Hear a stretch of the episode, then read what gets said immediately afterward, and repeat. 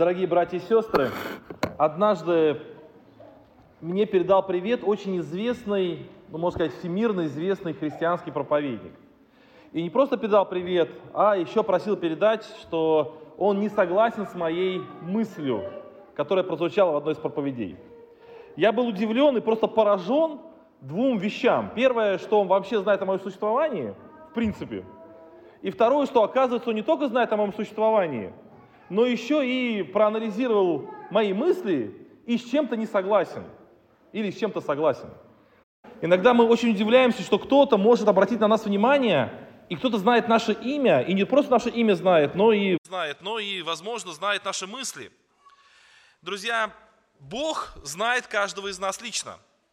Творец Вселенной, тот, кто создал весь мир, он знает каждого человека, он знает его мысли, он знает его сердца.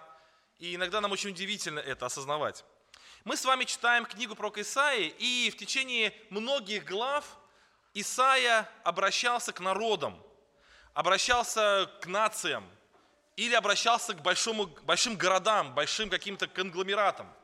И вдруг его внимание, фокус переключается с больших каких-то объемов, с крупных таких вот населенных пунктов, с наций, он его фокус смещается на одного конкретного человека.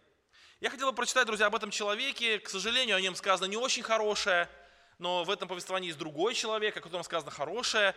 И мы прочитаем с вами книгу пророка Исаии, двадцать вторую главу, с пятнадцатого по, двадцать первый, по двадцать пятый стихи. Исаия двадцать два, пятнадцать, двадцать пять. И посмотрим, почему Господь через пророка обращается к одному единственному человеку. Казалось бы, это что-то незначительное, один человек. Но именно к нему обращается Господь. «Так сказал Господь, Господь Саваоф.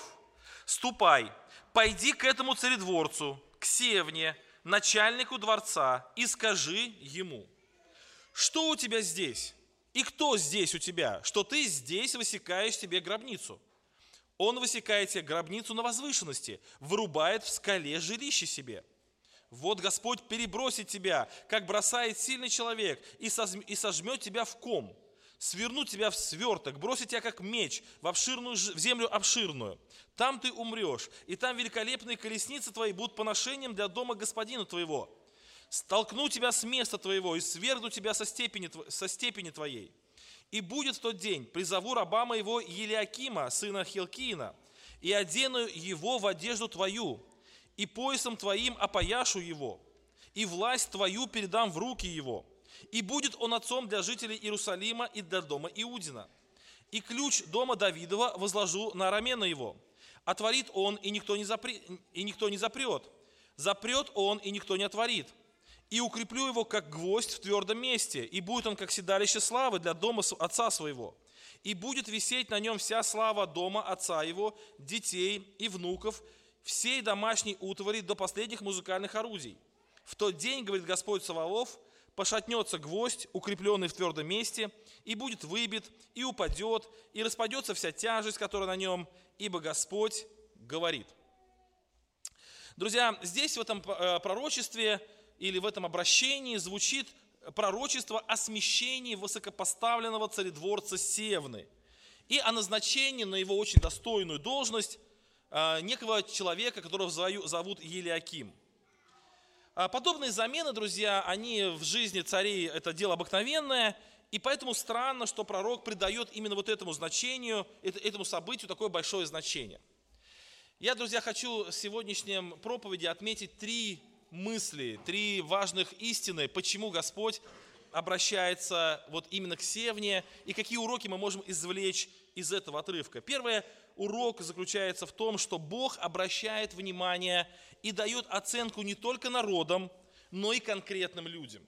Итак, Бог обращает внимание и дает свою оценку не только народам, нациям, странам, Он обращается внимание на конкретных людей. Вторая, друзья, мысль из этого отрывка – Второй вывод из этого отрывка заключается в том, что Бог утверждает свою власть назначать и смещать руководителей. И третье, этот отрывок указывает нам на истинного руководителя народа Божьего, на Иисуса Христа.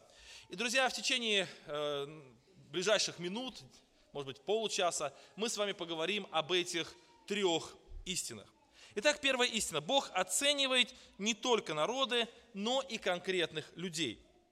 Мы с вами живем в обществе, и общество, оно, конечно же, влияет на каждого из нас.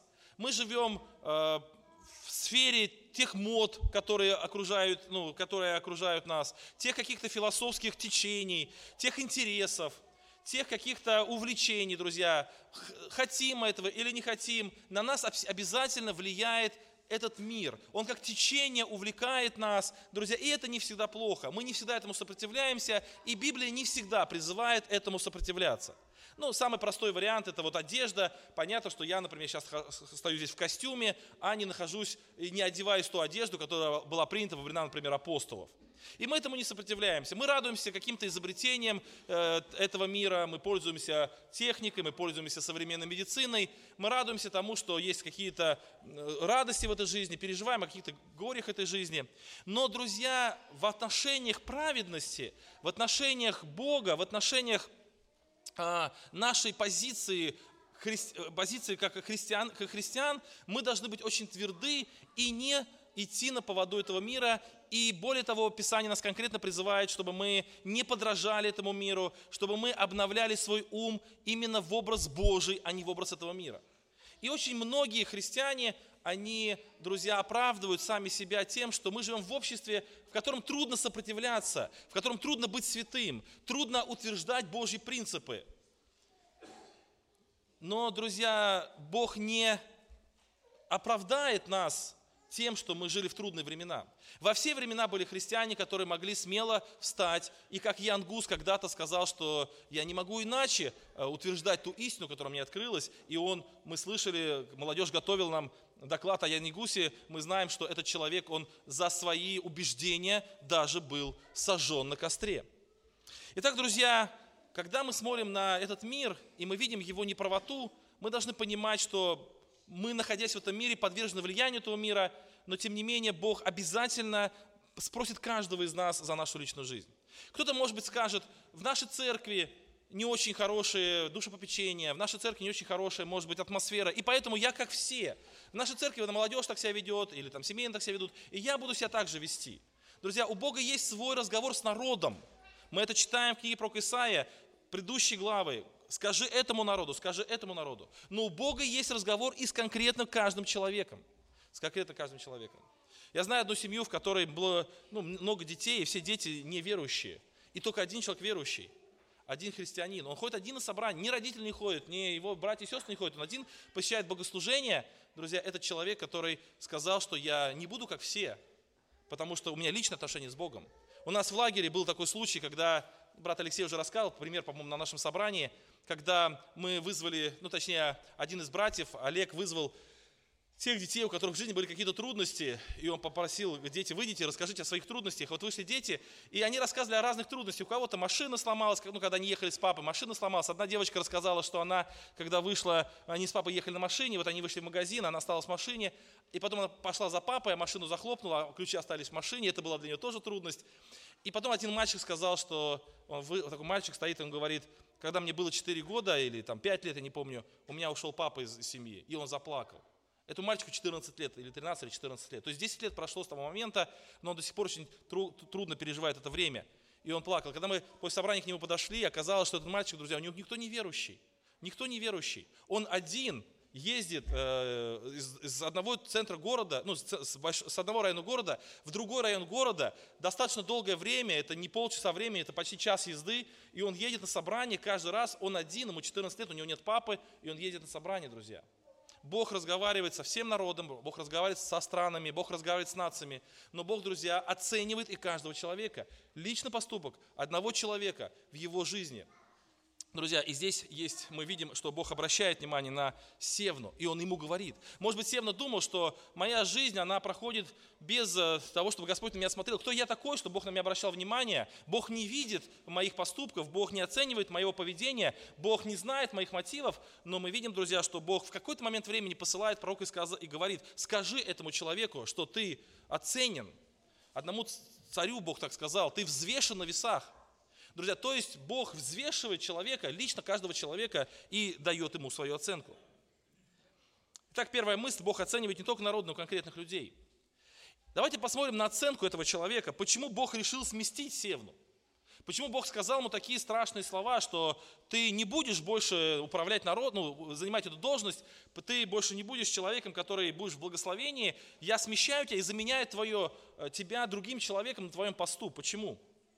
Здесь есть несколько причин, друзья. Первая причина, точнее две причины я нашел. Первая причина, то, что Севна был, стал очень гордым человеком. пятнадцатый стих. «Ступай, пойди к этому царедворцу, к Севне, начальнику дворца, и скажи, что у тебя здесь и кто здесь у тебя, что ты высекаешь себе гробницу. Он высекает себе гробницу на возвышенности, вырубает в скале жилище себе». Друзья, возможно, нам трудно понять, в чем здесь преступление Севны, но если бы мы жили в то время, если бы мы с вами были израильтянами того времени, мы бы поняли, какое, ну, какая наглость присутствует в действиях этого человека. Дело в том, что он вырубает себе гробницу в месте, где похоронены цари Израиля. Это место, принадлежащее царям. Он не должен был там похоронен, потому что он не достоин этого. Он занимает высокое положение в государстве, он управляет домом, царедворец. Кстати, до сих пор люди, ну, ученые, библеисты, еврейские раввины, они до сих пор не могут прийти к мнению, какой же конкретно он занимал должность при дворце, но видно какую-то очень высокопоставленную должность, не самую главную, но все равно высокопоставленную. И вдруг этот человек вообразил себя достойным быть увековеченным вместе с царями народа израильского, и именно там, вот где похоронены цари, он высекает себе гробницу. В то время, друзья, это было время, когда гробницы, они... свидетельствовали о положении человека. Мы знаем, фараоны строили огромные гробницы, да, себе, ну и цари израильские тоже высекали себе гробницы. Это была такая, ну, честь человека, это было его э, свидетельство, его принадлежности к определенному роду. И вот он себя уже присовокупил к этому роду.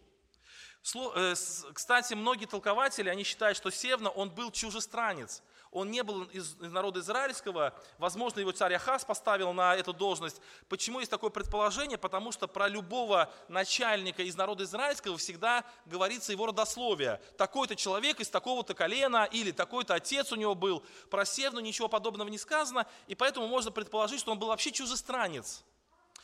И вот здесь, друзья, очень важна мысль, которую, пожалуйста, послушайте внимательно, она очень связана с нами, эта мысль. Посмотрите. Выражение. Апостол, э, прошу прощения, пророк Исаия использует два выражения. Он обращается к Севне и говорит, кто у тебя здесь? То есть вот они пришли на кладбище, можно предположить, что это было, происходило на кладбище. Я почитал древние традиции Израиля, они так примерно предполагали, что когда человек высек себе гробницу, когда он себе устроил эту гробницу, когда он ее украсил, эту гробницу, то потом он призывал э, сановников э, государства, своих друзей богатых, призывал вот на это место, и они там устраивали пиршество. Они как бы отмечали вот устроение вот этой гробницы.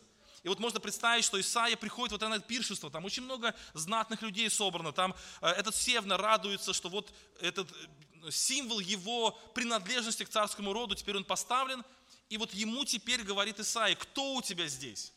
Кто здесь похоронен из твоих родственников? Кто у тебя здесь, что ты имеешь право здесь находиться? Друзья, Севне нечего ответить, у него там никого нет, он... первый, кто претендовал из своего родства вот на это захоронение. Второе, он спрашивает его, что у тебя здесь? То есть какими почестями ты или какими достижениями ты прославил самого себя, что эти достижения дали тебе право находиться вот в этом месте? Кто у тебя здесь и что у тебя здесь? Друзья, на оба этих вопроса ни у, ни у Севна, ни его окружения ответов нет. Он ни по праву родства не имеет права находиться здесь, ни по праву своих дел не имеет права. Он ничего такого масштабного не сделал, чтобы его, как бы, чтобы он заслужил право находиться с царями Израиля. Самое интересное, друзья, что э, Севна, я уже сказал, что он был чужестранец, скорее всего, и он был возвышен до уровня царедворца и начальника дворца. И, кстати, по... традиция, опять-таки, Израиля, после своей смерти, это очень важная мысль, он мог бы быть похоронен на этом месте, если бы народ это усмотрел. Это была бы к нему милость. Но он не, он не уповает на милость, а он думает, что он заслужил это. Друзья, его могли похоронить среди царей, но это был бы знак почести, акт почести. А Севна решил, что он сам заработал это место. Друзья, как это, как это относится к нам? Это очень яркий образ. Место захоронения царей, место, куда мы будем положены после нашей смерти. Друзья, это место Царства Небесного. И мы можем подумать про себя, что мы люди, которые достойны этого. И тогда к нам вопрос, а кто у тебя там? Может быть, ты родился сыном царя? Может быть, у тебя царская кровь живет в жилах именно Царя Небесного? Друзья, нет, мы рождены, мы рождены рабами, и у нас никого нет там, чтобы мы сказали, мы имеем право там находиться. Что пустите нас, мы по, по праву нашего рождения можем быть Царем Небесным. Вот на этом месте, по праву нашего рождения, кто у тебя там? Никого нет. Твое родство, оно порвано, ты рожден рабом. И апостол Павел говорит нам о том, что мы являемся по природе чадами гнева, как и прочие люди. И если на этой планете есть хоть один человек, который считает, что мне не стоит переживать, потому что я буду позахоронен, я буду там после смерти в царском, в царском роду, я буду там с Царем Небесным, потому что у меня по праву рождения это получил, я родился таким, друзья, это все глубоко ошибается. Второй вопрос, а что у тебя здесь? Что ты сделал такого, что тебе дало право находиться там? Друзья, абсолютно ничего ты не сделал такого. Да, мы можем там находиться, мы можем претендовать на то, чтобы мы будем с царями, с Царем Небесным, друзья, но это только акт милости со стороны Бога. Друзья, я сказал, что Бог смещает Севну за его гордость. А в чем же его гордость проявилась? Она проявилась в том, что он забыл, что он чужестранец, возвышенный до великого поста на этом, в этом государстве, и он по милости это имеет, да, он, может быть, много сделал, может быть, он был неплохим царедворцем, мы не знаем его дел, друзья, но в любом случае он не сделал ничего, что позволило бы ему сказать, что я заработал себе это место среди царей. Нет, он по милости мог там оказаться. Первое послание к Коринфянам, шестая глава, четвёртая глава, с шестого по седьмой стихи. Апостол Павел обращается к Коринфской церкви, в которой было очень много разделений, и он пишет им о правильном отношении к самим себе, и он говорит такие слова. «Это, братья, приложил я к себе и Аполлосу ради вас, чтобы вы научились от нас не мудрствовать сверх того, что написано, и не превозносились один над другим. Ибо кто отличает тебя? Что ты имеешь, чего не получил?» Друзья, Севна получил все. Он не имел права на этот пост, он получил его по милости, и он бы получил большее. Но он решил, что это его теперь, что это я достоин. И тогда пророк спрашивает, по родству ты кто? И что ты сделал, что ты имеешь право здесь быть? Ничего, поэтому ты там не будешь. По милости можешь, по заслугам нет. Друзья, апостол Павел и Аполлос, это были люди высокопоставленные чиновники в Царстве Небесном, можно так сказать. Это люди, которые, ну, можно сравнить с Севной того времени, но они говорят, что и я, и Аполлос решили не превозноситься, потому что нам нечем превозноситься, потому что все, что мы имеем, мы получили по, по милости Божией. Послание Евангелия от Луки, семнадцатая глава, десятый стих, Христос учит учеников и говорит, когда вы все это сделаете, вы скажите, мы рабы ничего не стоящие, потому что сделали, что должны были сделать. И тогда он рабам обещает место около самого себя. Он говорит, где я, там и слуга мой будет. Друзья, когда слуга занимает место слуги, когда он не говорит, я заслужил, я заработал, я имею право, я сам себе построю гробницу в этом Царстве Небесном, я себе там сделаю, друзья. Если он этого не говорит, то ему господин говорит, я пойду и устрою тебе место там, и я приготовлю тебе там место. Ты не заслужил этого, ты изо всех сил старался, я видел твои старания, но все равно все твои старания, они не заслуживают тебе места, не роднят тебя с царем. Родство с царем – это милость самого царя.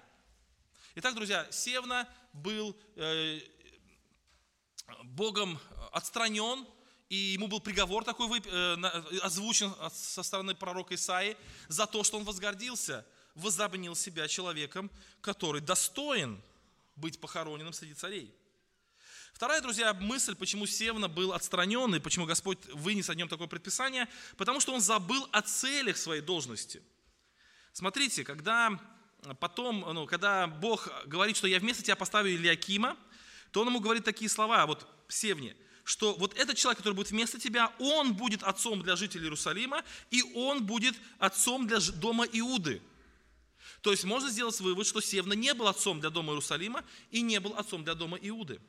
В какой-то момент времени Севна забыл о главной цели, ради которой Бог поставил его начальником, цель заботиться об Иерусалиме и о народе израильском. он об этом забыл, он стал использовать право, которое Бог ему дал для своего собственного блага, для обогащения самого себя, для устройства своей жизни, и он забыл о том, для чего Бог его избрал для, на эту большую должность. И как тогда, конечно, Бог сказал ему: за это ты будешь снят.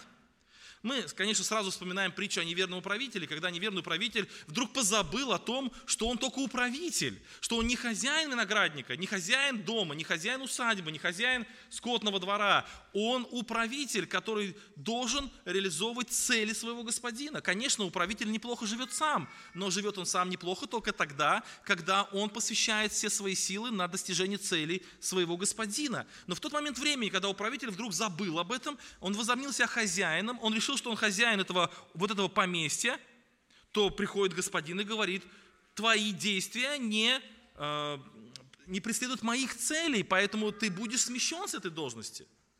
И этот управитель сразу понял, что без господина он никто, он останется вообще ни с чем. Друзья, если Господь сместит нас с нашей должности, так скажем, то мы остаемся без всего, мы потому что бедные, несчастные, и нам очень плохо, потому что мы с вами никто и ничто. Но в, Гос- в Господнем Царстве Бог нам доверяет себя самого, доверяет свои цели, доверяет свое, наше, свое служение, друзья, и Он обогащает нас всем.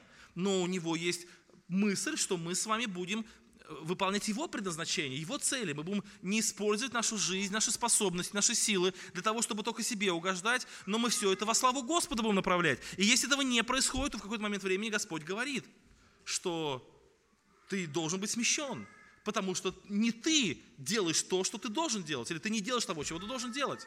Я поставлю на место для другого человека, вот он будет заботиться о народе моем. Ради этого я эту должность и утвердил.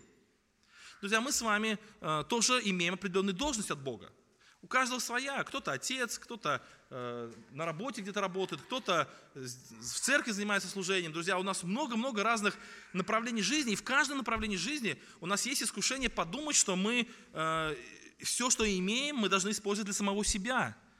Для блага себе, чтобы нам было хорошо. Нам и будет хорошо. Но в том, в том случае, если мы, друзья, направим нашу жизнь на угождение целям Бога, понимать будем о целях Бога.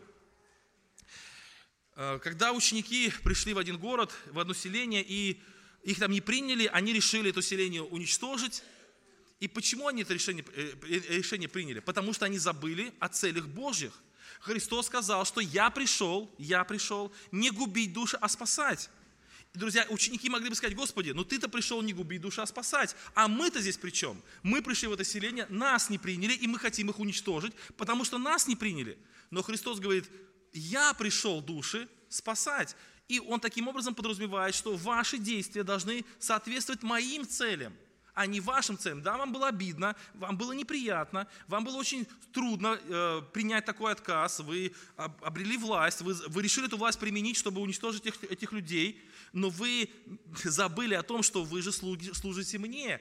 И, конечно, любые ваши действия, любые ваши слова по отношению к тем, кто вас обидел, должны в первую очередь соответствовать моим собственным целям. Христос говорит: а вы, у вас, у нас разошлись цели. Друзья, когда мы с вами живем, у Бога есть определенные цели по отношению к нашим соседям, по отношению к нашим соработникам, по отношению к церкви, по отношению к государству, по отношению э, к миру окружающему нас. У Него есть цели. И как бы нам не перепутать наши собственные цели с целями Божьими, когда мы используем наши силы для, для достижения наших целей, когда мы общаемся с человеком, с каким-то, чтобы наши цели достигнуть. А Господь говорит: стоп, Денис, вот ты с ним общаешься так, ты достигаешь своих целей, но у меня по отношению к нему другие цели. Ты определись, если ты мой слуга, ты достигай моих целей. Друзья, Севна был смещен с должности, потому что он забыл о целях своей должности. Итак, давайте повторим очень коротко вот эти мысли, которые из первого нашего блока. Первый, первый блок заключается в том, что Бог обращает внимание не только на народы, не только на нации, не только вот на огромные какие-то скопления людей. Он имеет свое дело и оценивает поступки каждого конкретного человека отдельности, и меня, и вас тоже. И мы видим на примере Севны, что Бог решил перестать иметь дело с Севной, перестать э, доверять ему свое, свое дело, потому что Севна посчитал себя досто, достойным награды. Он возомнил о себе, что он сделал достаточно много, чтобы увековечить свое имя в царском роде. Это гордость, а Бог гордым всегда противится. Это гордость, это грех, с которым Бог не может мириться. И второе, друзья, что этот человек забыл о своем предназначении, о, о том, что его задача служить целям Бога, заботиться о его народе. Он перестал это делать, и Господь выносит ему свое суждение. Вторая мысль, о которой мы говорили, и которую я уже озвучивал, и которая в этом отрывке для нас важна, что Бог утверждает свою власть назначать и смещать руководителей. Написано, двадцатый стих. «И будет в тот день, призову раба моего Елиакима, сына Хелкиина», и так далее, и так далее. «И одену его в одежду, и поясом опояшу твоим», и так далее. Друзья, Севна был гордым человеком, который не заботился о Божьем народе. Было ли это заметно для своего, самого народа? Конечно, было. Были ли в народе недовольные? Друзья, конечно, были недовольные. Когда мы едем по нашей дороге, по Широчанке, которая в документах является асфальтом, магистральной, магистральной линии, а мы пробираемся по колдобинам, недовольны ли мы? Ну, конечно, мы недовольны. Друзья, когда управляет народом человек возгордившийся, когда народом управляет человек, не заботящийся о народе, конечно, это заметно самому народу. И, конечно, вызывает возмущение. И, конечно, это вызывает переживания. И у нас, у людей, может возникнуть справедливый вопрос к Богу, который возник у, уч... который возник у учеников, когда они плыли на лодке. Марка четвёртая глава, тридцать восьмой стих. Буря. Буря. И ученики подходят к учителю и говорят: «Неужели тебе нужды нет, что мы погибаем?» Но когда буря, и они погибают, они обращают, обращают упрек в сторону Христа и говорят: что тебе нужды нет? Когда мы живем в этом мире полном зла, полном греха, полном каких-то переживаний, у нас может возникнуть вопрос к Богу: Господи, что, что тебе нужды нет, что мы погибаем? Посмотри, как мы живем. Ладно, дорог нет. Но что сейчас творится в мире? Людей на войну забирают. Господи, неужели тебе нужды нет, что мы погибаем? И, друзья, очень сложно жить в доверии Богу. Очень сложно понимать, что Господь как-то не забыл о нашем мире, что Господь на самом деле не спит, как ученики, вот они плыли на этой лодке, им бури, им казалось, что они сейчас потонут, и им кажется, что Бог просто про них забыл, Бог устал, Он спит, занимается своими делами, насыщается силой, потому что Ему некогда сейчас заниматься, Он устал, и они упрекают Бога и говорят: Господи, Ты э, забыл про нас. Вот то же самое вот в бурях нашей жизни мы можем сказать: Господи, Ты, наверное, забыл, почему вот эти бури происходят, почему вот, вот эти люди нами управляют, почему этот Севна, этот Севна здесь находится, почему? Друзья, следующий наш разбор, который у нас посвящен посланию к Римлянам, он будет тринадцатой главе посвящен. Это очень сложная глава, она о властях, там, помните, написано, что всякая власть от Бога и так далее. Эта глава очень сложна для истолкования, особенно сейчас в наше время, вот это сумбурное, сложное время, и очень сложно истолковывать эту главу. Многие бы вообще предпочли, чтобы этой главы в Библии не было, потому что там Павел пишет очень странные вещи о послушании властям и так далее. И вот у меня вопрос, почему нам очень сложно вообще реагировать на э, правителей, которые э, вот, ну, подобны Севне. Причем я не говорю сейчас о государстве, там, только лишь, я говорю, например, о церкви, или, например, о муже плохом, допустим, или о каких-то школьных учителях там, и так далее, о любых управителях, которые есть в нашей жизни, ну, наверное, больше даже о церкви. Почему нам трудно реагировать на это? Почему мы вот так переживаем за все? И первая, друзья, причина, что потому что мы решили, мы сами решили, что мы знаем времена и сроки. Тут написано: в тот день будет, я призову раба моего Елиакима. В тот день. У Бога есть определенный день, когда Он решил сделать смену власти. Бог этот день знает, Он этот день утвердил, и Он этот день выбрал по определенным причинам. То есть по каким-то причинам Он знает, почему именно этот день. Мы с вами считаем, что мы лучше знаем, какой день. Мы с вами считаем, что уже давным-давно пора сменить пресвитера, или мужа, или руководителя, или еще кого-нибудь. Давным-давно пора. Почему Бог э, никак не, не прислушивается к нашему мнению? Друзья, Бог знает времена и сроки. Мы времена и сроки не знаем, но мы можем думать, что мы знаем. Мы с вами сейчас вот живем в такое время, когда мы все привыкли, привыкли контролировать. Мы привыкли контролировать время, у нас часы, причем не только с минутной стрелкой, но даже с секундной стрелкой. Мы распределяем время, мы пытаемся, чтобы все было вовремя. Мы контролируем, друзья, с вами финансы, мы как-то их планируем, мы знаем, когда у нас придет какая зарплата, когда у нас будет какая аванс, какая пенсия, там, или какие-то еще у нас выплаты детские, мы все наперед знаем и так далее, и так далее. Мы хотим, ну, контролировать все. Мы хотим контролировать власти при помощи каких-то механизмов власти и так далее. Друзья, но э, у нас наша, наша власть ограничена, мы должны довериться Богу, что Бог знает, когда что сделать. Придет тот день, когда Он сам совершит свое право или реализует свое право менять одного правителя на другого правителя. Ну, это, еще раз скажу, в любой есть, в любой структуре. Это Бог знает. Второе, друзья, итак, мы решили, что мы знаем времена и сроки. Мы решили это, поэтому нам трудно. Второе, друзья, мы решили, что мы знаем методы, как делать. Есть такое произведение, я очень много раз читал его в юности, несколько раз перечитывал, потом уже во взрослом возрасте перечитал. Это из фантастики, то, что, наверное, не очень принято в христианстве читать, но это братья Стругацкие написали книгу, называется «Трудно быть Богом». Возможно, кто-то из молодежи, молодежи читал эту книгу. Действие происходит на некой, некой планете, далеко в будущем. На этой планете земляне нашли цивилизацию, которая еще не развилась настолько сильно, чтобы достичь какого-то всеобщего блага. Там были феодальные отношения, там были э, жестокости. И вот эти земляне, они, вкравшись туда вот под видом вот этих жителей, приняв их, вот, ну, как бы сказать, э, язык, культуру, они пытались менять общество, делая его лучше. И вот главный герой этой книги, его звали Антон, и вот этот главный герой, он берет на себя эти функции изменения общества. Книга называется «Трудно быть Богом». Эти люди думали, что они знают, как правильно сделать, какое решение правильно принять. В конце концов, друзья, этот человек сходит с ума, его, ну, этот главный герой помещает в психиатрическую лечебницу, потому что он понял, что его действия, которые он уверен был, что они делают лучше, а эти действия на самом деле приводили к куда худшим результатам и приводили к гибели людей, приводили к страданиям и трудностям. Нам иногда кажется очевидно, как решить какой-то вопрос. Нам иногда кажется, что, мы, что легко быть Богом. Нам кажется, что ну, мы, очевидно, что вот эту ситуацию надо вот так решить. Друзья, но мы не знаем с вами методов. Мы не знаем ни сроков, ни времен, ни методов. Это все знает Бог в тот день, какой нужно и как нужно Он сделает свое дело. Друзья, поэтому очень важно, чтобы мы доверяли Богу в этом вопросе. Также, друзья, мы с вами решили, что мы знаем цели. Когда-то был такой царь, его звали Ахан, Ахаз. И это человек, который был очень жестоким человеком. И, наверное, все люди давно, давно хотели уже его изничтожить. Но однажды, когда Илия уже возмущался и говорил: «Господи, ну когда же, доколе?», то Бог ему говорит: «Вот видишь, как смирился предо мной Ахаз». То есть Бог ждал смирения этого человека, и его цель была спасение этого человека. Мы не знаем, как будет в вечности, мы не знаем, что будет дальше, но каких-то промежуточных целей было достигнуто.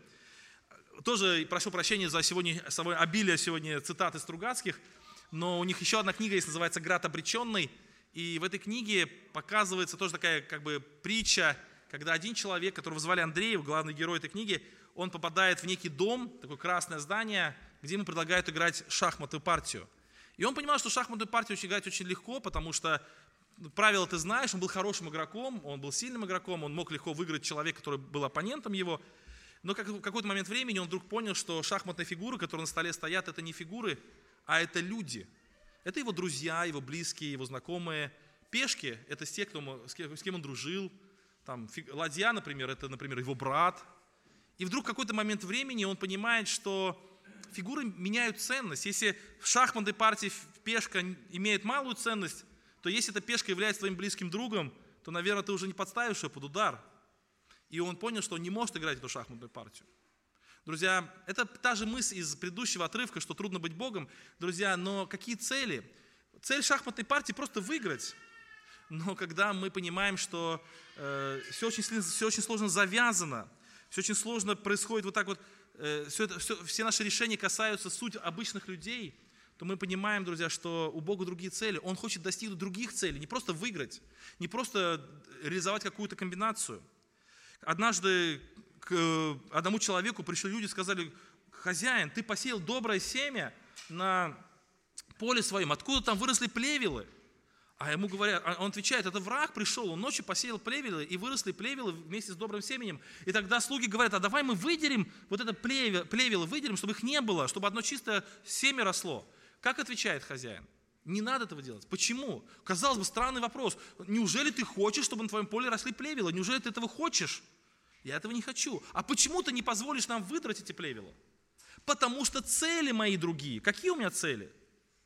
Потому что, выдирая плевелы, вы можете выдрать и нормальное зерно. И да, возможно, вы выделите все плевелы, и количество сопутствующего ущерба, сейчас такое слово есть, сопутствующий ущерб, вот этот сопутствующий ущерб, он будет незначительный. Вы всего лишь десять колосков выделите, но для Бога вот эти десять колосков настолько важны, что Он готов терпеть плевелы, чтобы не пострадали вот эти колоски. Он говорит, не надо ничего выделять, пусть растут. Придет время жатвы, тогда будет уже там, тогда уже ангелы, ангелы уже не ошибутся, ангелы прилетят, и они уже точно разберутся, кто где. Пока вы здесь на земле, вы люди, вы не можете точно разобраться. Даже если вы точно определите, что это плевел, а это не плевел, хотя и это тоже вопрос, разберетесь вы или нет. Но даже если вы разберетесь, у вас такие методы вырывания, что пока вы вырываете одно плеве, вы еще вокруг себя десять нормальных зерен повырываете, нормальных растений. Поэтому давайте лучше ангелов дождемся во время жатвы, когда это будет. Друзья, у Бога другие цели. Мы, нам кажется, что мы знаем методы, нам кажется, что мы знаем цели, нам кажется, что мы знаем с вами времена и сроки. И поэтому нам трудно терпеть, когда вокруг буря. Мы говорим, Господи, неужели ты спишь? Неужели ты забыл о нас? Неужели тебе дело не, что мы погибаем? Они еще даже не погибали, они просто были обрызганы водой, им было просто мокро и холодно, а они уже паниковали, что они погибают. Там до погибели еще как до луны было, понимаете? Они даже еще не тонули, там еще даже трещины не появились, они уже погибают. Вот так и у нас с вами всегда есть такая паника, друзья. Мы просто еще, вот сейчас на этот момент мы просто еще только промокли, еще даже не сильно холодно. А мы уже погибаем, у нас же паника, друзья. И мы же, Господи, неужели тебе дела нет? Друзья, Бог знает времена, Бог знает сроки, Бог знает методы, Бог знает цели. Давайте доверимся в руки Божии. В тот день, написано, в определенный день, и будет в тот день, призову раба моего Елиакима, и он, вот его одену в одежду, а тебя смещу. Это в руках Господа. И последняя, друзья, моя мысль, что это через, через, вот это, через этот отрывок нам Господь напоминает о нашем истинном руководителе, об Иисусе Христе. Посмотрите, как написано про этого Елиакима. «И ключ дома Давидова возложу на рамена его». На рамена Елиакима. «Отворит он, и никто не запрет, запрет он, и никто не отворит. И укреплю его, как гвоздь в твердом месте, и будет он, как седалище славы для дома отца своего. И будет висеть на нем вся слава отца его, детей, внуков, всей домашней утвари до последних музыкальных орудий. В тот день, говорит Господь Саваоф, пошатнется гвоздь, укрепленный в твердом месте, и будет выбит, и упадет, и распадется вся тяжесть, которая на нем, ибо Господь говорит». Что здесь имеется в виду? Твердая почва, в почву вбит столб, этот столб называется Севна, и на этот столб было повешено очень много людей, которые повали на Севну, которые гордились дружбой с Севной, которые питались от двора, от, от, от щедрот Севны. Но в какой-то момент времени этот столб пошатнется, упадет, и все, что на нем связано, все тоже рухнет. Есть другой столб, святой, истинный, и вот на нем вся слава держится, он не рухнет. Здесь он называется Елиакимом, друзья, но мы знаем, что ветхозаветние образы, они направляют нас на истинного царя, еще того царя, о котором Моисей говорил, будет пророк, вот его слушайте. Вот через всех этих благочестивых руководителей народа израильского нам показывается на того истинного руководителя, который является, ну, как бы сказать, образцом для всех вот этих руководителей. Да, Елиаким прекрасный человек, замечательный, но он только слабая тень того настоящего руководителя, истинного царедворца, истинного владыки, истинного хозяина, это Иисуса Христа. Вот действительно, вот кто на Него положится, кто действительно вот на Христа возложит, как на вот этот шест, на этот гвоздь повесит все свое, друзья, тот никогда не покачнется, этот столб никогда не рухнет. Друзья, вот он является тем, кто обещан народу израильскому, и в лице которого Елиаким, Елиаким, точнее, он просто как бы как слабый образ или как, как напоминание, как тень, тень, отражаемая э, вот от, от Иисуса Христа. Друзья, здесь еще одна мысль, которую я хотел отметить. Друзья, любой руководитель на этой планете, абсолютно любой руководитель, начиная от отца в семье, пресвитера церкви, заключая, заканчивая президентом любой страны, России там, и другой страны, это люди, которые либо являют образ истинного руководителя, либо не являют. Друзья, почему написано в Библии, что каждому мужу глава Христос? Что это имеется в виду здесь? Здесь имеется, ну, несколько моментов. Первый момент – это то, что э, муж призван заботиться о жене, а о нем будет заботиться Бог. Когда жене трудно, когда жене тяжело, она идет к мужу. И когда детям трудно, кому они идут? К отцу, да? Или дети идут к матери, мать идет к отцу, к мужу точнее. А когда мужу тяжело, кому он идет? К Христу. Ему глава Христос. Бывает проблема, когда мужья начинают взваливать свои проблемы на жен, тогда жены тянут и семью, и себя, и мужа, и так далее, и так далее. И в конце концов вообще все ломается, в конце концов. Друзья, бывают периоды, когда у мужей трудности, переживания, но в принципе вот в целом нормальном состоянии муж, у него глава Христос. Он к нему, как бы от него черпает силу, передает его дальше. Так же, как, например, Моисей, когда, помните, пришли люди, пришло войско фараонова, впереди Черное море, сзади фараон, народ взывает, кричит, говорит о том, что мы все умрем. А что делает Моисей? Он говорит, успокойтесь, все нормально, сидите, Господь за вас будет поборать. И через секунду он молится Богу, взывает Богу, и Господь ему говорит, что ты ко мне вопиешь. То есть у Моисея было очень буря внутри, но он обращался к Богу, он был... У него был глава Бог, а для, он был главой для всех остальных. Более того, так конкретно сказано, что ты будешь Богом там, для фараона, то есть представителем Бога для фараона. Это первая мысль. Вторая мысль, друзья, что мы с вами, как руководители, мы должны являть сущность истинного руководителя. Вот Елиаким, он был отражением настоящего отца, настоящего руководителя, настоящего Христа. Когда мы читаем про Елиакима, то такое ощущение, что мы читаем про Христа. Смотрите, «И ключ дома Давидова возложу на рамена его». Как будто про Христа написано. «Отворит он, и никто не запрет». Это Бог, э, власть этого человека подтверждает. «Запрет, и никто не отворит». То есть Бог э, считает, что... С этим человеком нужно считаться, он показывает это всем остальным. Укреплю его и так далее, и так далее. Друзья, вот как, когда мы являемся руководителем кому-либо, там, и как отцы, как руководители группы, например, как, допустим, я не знаю, кто угодно, мы должны являть именно сущность истинного руководителя. Вот образ Христа как руководителя должен отражаться через нас. И именно поэтому в первое Тимофея три тринадцать написано, что хорошо служившие, то есть вот там про диаконов написано, что хорошо служившие, те, которые отражают сущность Божью в своем служении, которые не просто утверждают самого себя, а которые являются образом истинного руководителя Христа в своем служении, что они приготовляют себе высшую степень и великое дерзновение в вере в Иисусе Христе. Друзья, когда у нас есть подчинение кто угодно, наши дети, церковь, не знаю кто, соработники на работе, какой, вот кто угодно есть в нашем подчинении, друзья, мы как руководители должны быть руководителями, берущими образ руководства с Иисуса Христа и являть образ истинного руководителя, быть в этой цепочке, в которой был Елиаким, он уже в этой цепочке был Моисей, потом другие, Елиаким и Христос, эта цепочка, а Севна это был в цепочке других руководителей, отверженных, у которых предводителем является Антихрист. Друзья, итак, Очень, емкое, очень емкий текст, давайте очень коротко его повторим. Итак, первая мысль, что Бог обращает внимание и дает свою оценку не только народам, но и конкретным людям. И мы с вами должны, во-первых, понимать, что все, что мы имеем, это милость Божия, а второе, что мы должны на своем месте исполнять или достигать целей Божьих. Второе, что именно Бог является тем, кто, кто имеет власть назначать и смещать руководителей. Именно Он это делает в определенное время, и не наше, друзья, дело знать времена и сроки, не наше, мы не знаем, точнее, не то, что не наше дело, мы не знаем времена и сроки, мы не знаем цели, мы не знаем средства, поэтому давайте доверим это Господу. И третье, это то, что, друзья, любой руководитель является отражением, или должен являться отражением того истинного руководителя, которым является Иисус Христос.